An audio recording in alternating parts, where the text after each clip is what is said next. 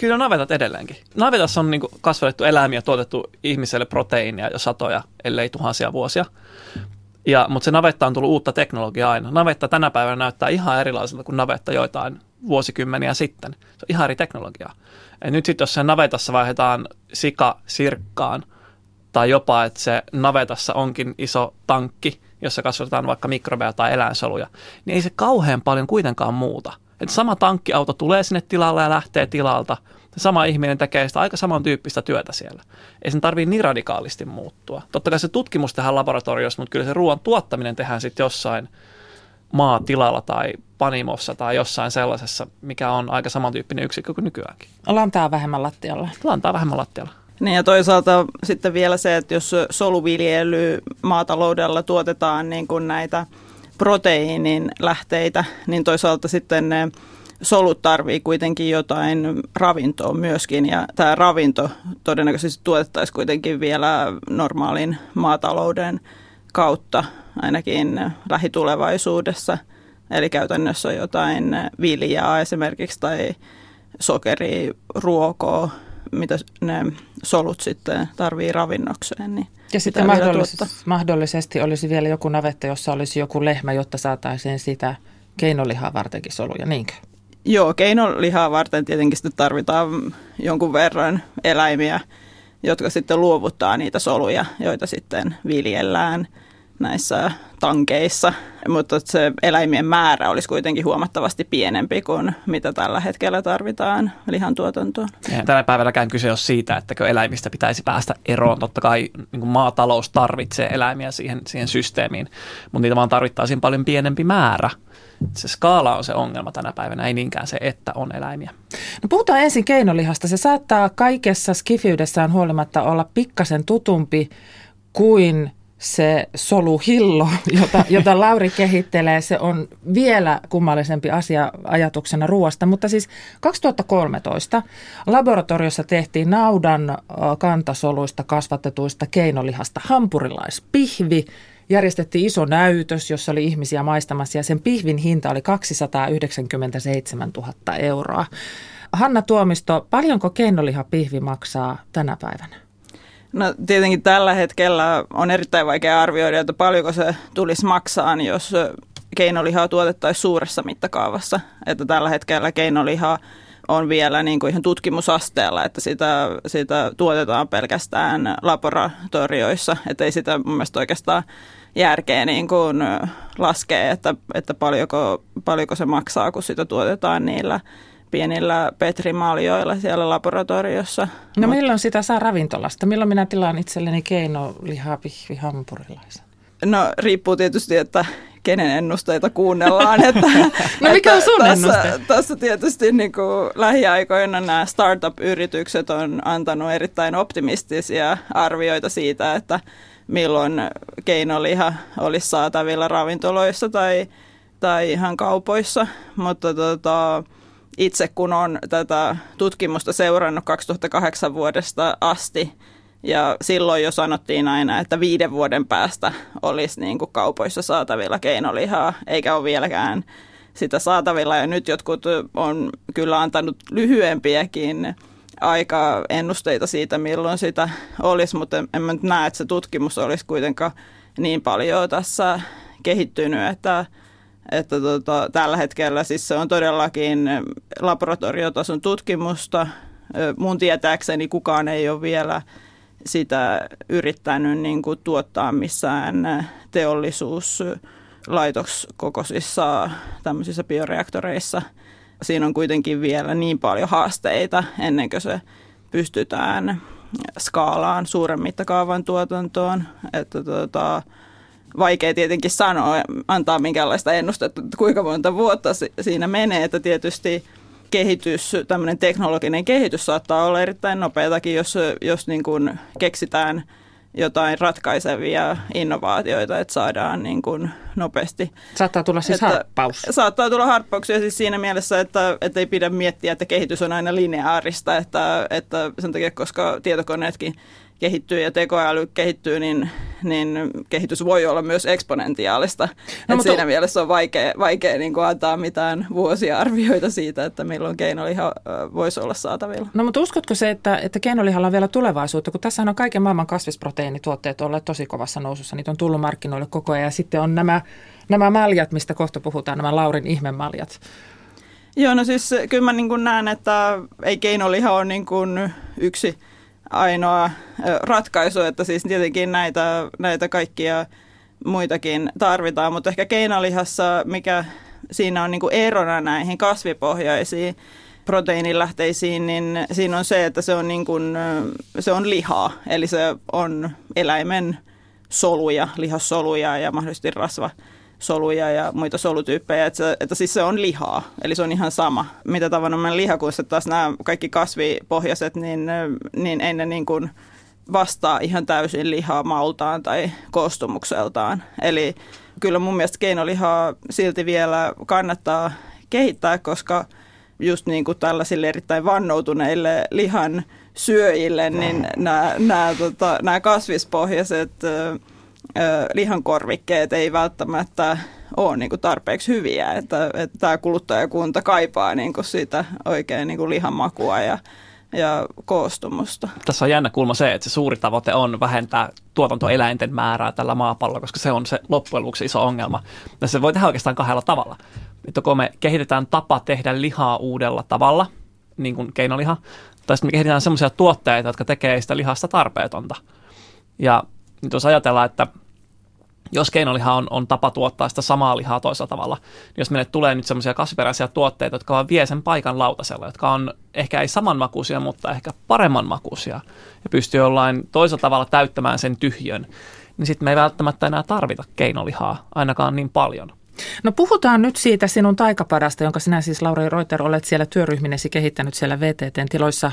Otaniemessä muhii semmoinen äh, taikapata, jossa on semmoinen soluhillo ja siinä nähdään ratkaisu maailman ravitsemiseen. Siis nyt puhutaan siitä, että siellä on kasvin soluja, esimerkiksi puolukasta ja sitten siellä muhii tämmöinen hillo ja siitä sitten saadaan semmoista puolukan makuisen oloista hilloa, joka sitten auttaisi tässä meidän ravintohommassa, niin kun Hanna ei anna ennustetta siitä, että milloin se keinoliha on ravintolassa, niin milloin minulla on kotona soluhilloreaktori? Vastaus on varmaan niin yllättävän samanlainen, että me ei tiedä tarkkaa vuotta, mutta yllättävän pian joka tapauksessa. Ajatus on siis hyvin samanlainen kuin keinolihassa. Eli otetaan, kun katsotaan lihan, otetaan eläimestä solu, joka jakautuu semmoisina soluina, jotka ei, ei erilaistu lehmän jalaksi tai, tai pääksi, vaan ne vaan kasvaa soluina kunnes ne muodostaa lihassoluja. Niin otetaan kasvista solu, joka ei sitten ole kasvin lehti tai juuri tai marja, vaan se vaan kasvaa semmoisena kasvina, joka ei vielä tiedä, mikä sitten tulee isona. Ja me on nyt just tutkittu näiden ravitsemuksellisia ominaisuuksia, ja nämä solut tuottaa hyvin samantyyppisiä ravinteita kuin se itse kasvi. Sekä niitä väriaineita ja aromiaineita, että sitten ihan proteiineja, kuituja ja rasvoja. Eli siinä mielessä se muistuttaa paljon sitä, sitä alkuperäistä kasvia. Ja niitä voidaan kasvattaa keinotekoisessa ympäristössä jopa kotona jopa niin kotipöydällä bioreaktorissa. Ja mä luulen, että useampi ihminen kuitenkin haluaa ostaa jonkun valmiin tuotteen. Että jos mietit, niin kaikki tykkää juoda olutta. Mutta sitten on tosi harvoja, jotka haluaa tehdä sitä kotona. Toiset haluaa. Mm. Ja ne, ne varmaan hankkiikin tämmöisen jonkunlaisen bioreaktorin jossain vaiheessa. Mutta sitten isommalla osalla ihmistä, niin mä luulen, että se tulee näyttäytymään semmoisena, että on joku niin kuin pien panimo jossain kalliossa, jossa on sitten omat tankit siellä, mistä ne kasvattaa sen tuoreen smoothien sulle sitten tulee tämmöistä niinku radikaalin paikallista, radikaalia lähiruokaa. Että se, ehkä se on se todennäköisempi skenaario. Meillä on puhuttu tässä, tässä on viime vuosina tullut myös nämä hyönteiset ja sirkat. Ensin me kauhisteltiin, nyt me vaan nostetaan leipää, jossa on sitä, sitä jauhoa mukana ja ne on siellä leivässä ja suklaassa ja tällaisessa. Niin missä tulee tämmöiseen soluhilloon törmäämään? Onko se siis tämä smoothie, jossa se todennäköisesti törmäisi? Se voi olla semmoinen smoothie tai se voi olla jonkunlainen kaviaarin tyyppinen tämmöinen hillo-juttu. Se voi olla jogurtin seassa lisätty sinne tuomaan makua ja niitä, niitä hyvyyksiä, mitä me marjoista sinne halutaan. Me ei vielä ihan tarkkaan tiedetä, miltä se tulee näyttämään. Mutta me ei siis tulla jatkossa elämään pelkällä tämmöisellä soluhillolla, että sillä ei lähde nälkä. Kyllä sillä nälkä lähtee tarpeeksi on, mutta ei me niinku yleensäkään haluta syödä yhtä asiaa niin, että nälkä lähtee.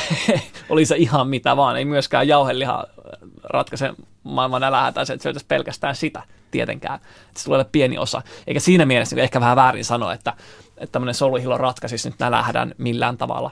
Se on, se on yksi pieni osa sitä isoa muutosta, mikä ruoassa tapahtuu. Että me ruvetaan tuottaa ruokaa pala kerrallaan ihan uusilla tavoilla. Ja tämä on yksi pieni komponentti siellä. Samalla tavalla kuin keinoliha. Tämähän on ollut kauhean näppärä tämä nykyinen tuotantotapa, että tuottajat tuottaa ja kuluttajat ostaa. Silloin ei ole tarvinnut Joo. tavallaan tehdä, olla tässä mukana, mutta uskotteko, että meillä on halua olla siis itse vaikuttamassa siihen muutenkin kuin, että tekee sen pienen nostolaatikon ja laittaa sinne porkkanoita.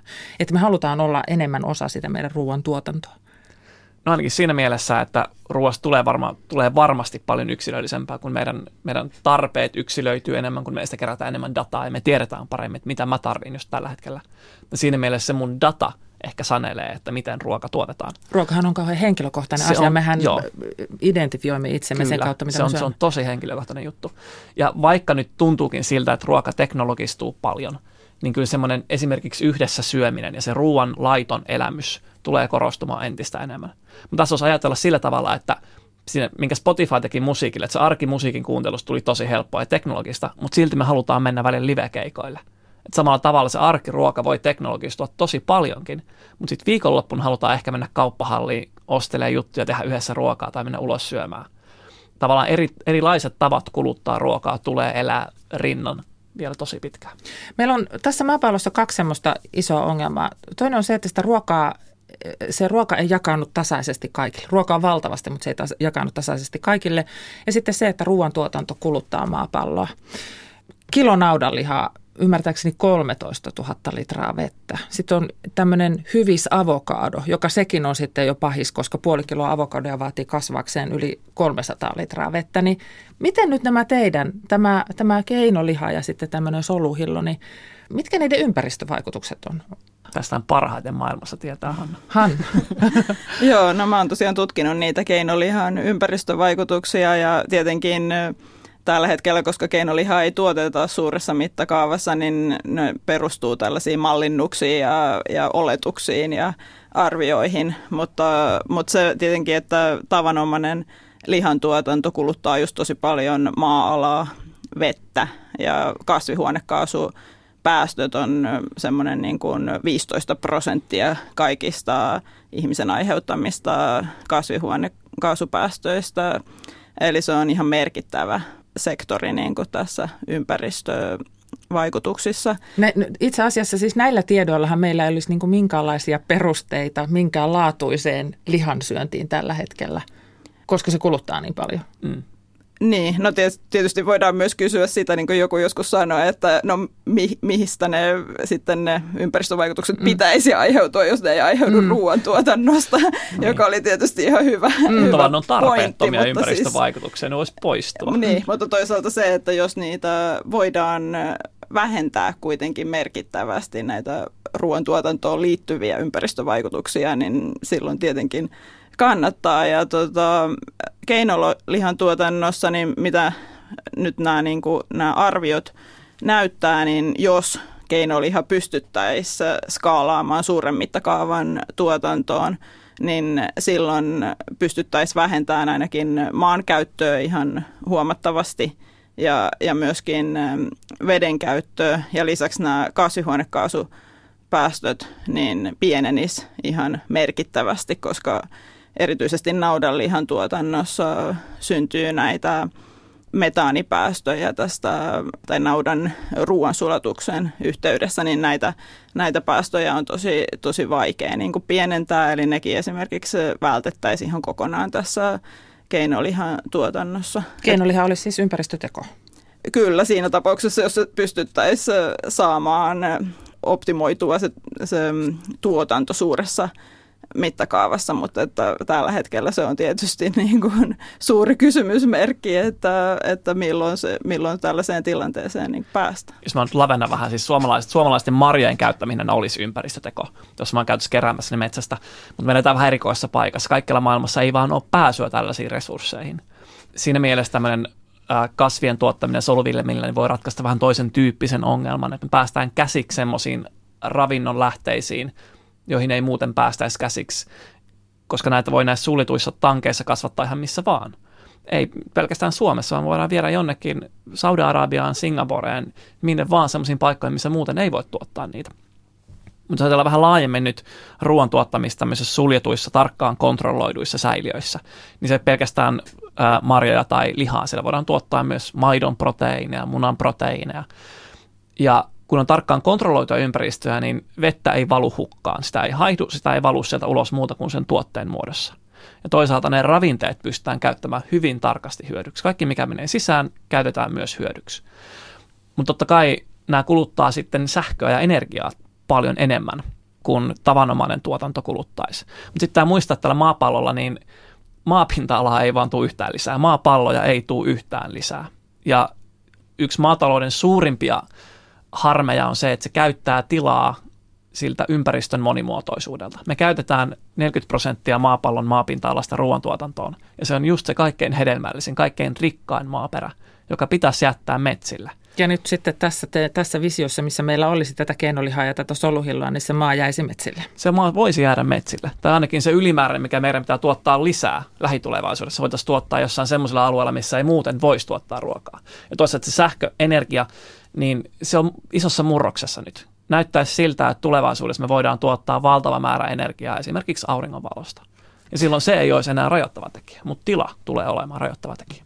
Ruoka on muutakin kuin ravintoa. Siihen liittyy sellaisia asioita kuin makumuisto ja herkuttelu ja gastronomia ja kaikki tällainen. Mitä tapahtuu niille?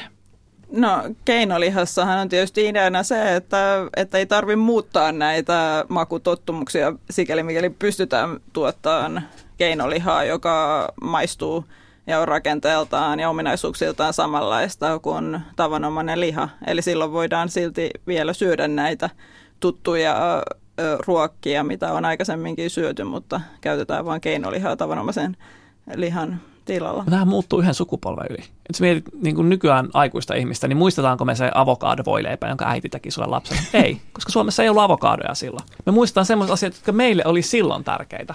Ja nyt seuraavalle sukupolvelle, niin ne saattaa muistella sitä keinolihasta tehtyä makaronilaatikkoa. Et se, se kulttuuri muuttuu myös aika nopeasti. Et ei, meillä, ei meillä ollut monta kymmentä vuotta sitten Suomessa vielä tofua tai kuornia tai nyhtistä. Nyt, nyt ne lapset, jotka nyt kasvaa niiden kanssa, linkittää ne muistot ja ne, ne lämpimät tunteet niihin ruokiin, jotka meillä on nyt. Ja se tulee muuttua tosi nopeasti. Mutta totta kai se syömisen kulttuuri, niin kuin sanottiin, niin, niin se niin kuin säilyy ihmisyyden mukana aina. Ja mä haluaisin, haluaisin nähdä, että se jopa kehittyisi vielä enemmän. Mutta nämä ei, ei missään nimessä toisiaan pois. No onko meillä tulevaisuudessa sellaisia käsitteitä kuin lihansyönti, kasvissyönti, vegaani? Niiden pitää muuttua tosi paljon. Jos mietitään esimerkiksi se, että me tuotetaan maitoproteiini käyttäen jotain mikrobeja, hiivaa vaikka, niin se ei ole koskaan se proteiini nähnyt eläintä. Se on se informaatio sen tekemisen, se geeni on ehkä otettu eläimestä, mutta se proteiini on periaatteessa täysin vegaaninen, mutta sitten toisaalta se on kuitenkin täsmälleen eläinproteiini. Niin onko se nyt sitten vegaaninen vai ei? tässä me tehdään keinolihaa, niin onko se, onko se eläintä, sille ei ole koskaan ollut naamaa. Että onko se sitten kuitenkin vegaanista lihaa, vaikka jos niin biologi katsoo sitä, niin se on eläinsolu. Että nämä, nämä termit varmaan muuttuu ihan täysin, ja niitä on varmaan pakko muuttua.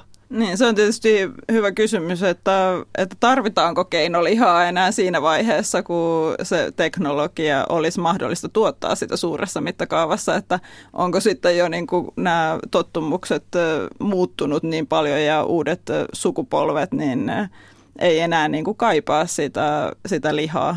Että sitten on niin kuin alkanut jo tykkään ihmiset näistä kasvisperäisistä.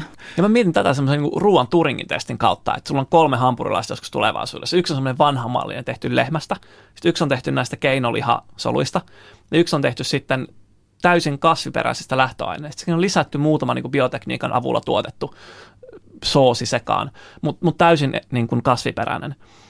Ja sitten jos se kuluttaja enää pystyy erottamaan, että mikä niistä on mikä, että no maistuu täsmälleen samalta, niin sitten sillä ei enää mitään väliä. Sitten kilpailee se, joka pystyy tuottamaan halvimmalla ja pienemmällä ympäristövaikutuksilla. Ja se voi olla sellainen tilanne, että siinä sitten keinoliha häviää. Toisaalta tämmöistä niin kuin kasviperäisistä lähtöaineista tehty hyvin lihaa muistuttava tuote, niin nämä on jo markkinoilla. Et niillä, on, niillä on etumatkaa paljon. Entä sitten se sellainen tulevaisuuden visio vielä tähän lopuksi, että kun, kun ruoka, se meidän arkinen ruoka valmistetaan erilaisilla solumaljoilla ja bioreaktoreilla ja laboratorioissa, niin käykö niin, että oikean lehmän liha, oikean lehmän maito onkin luksustuote?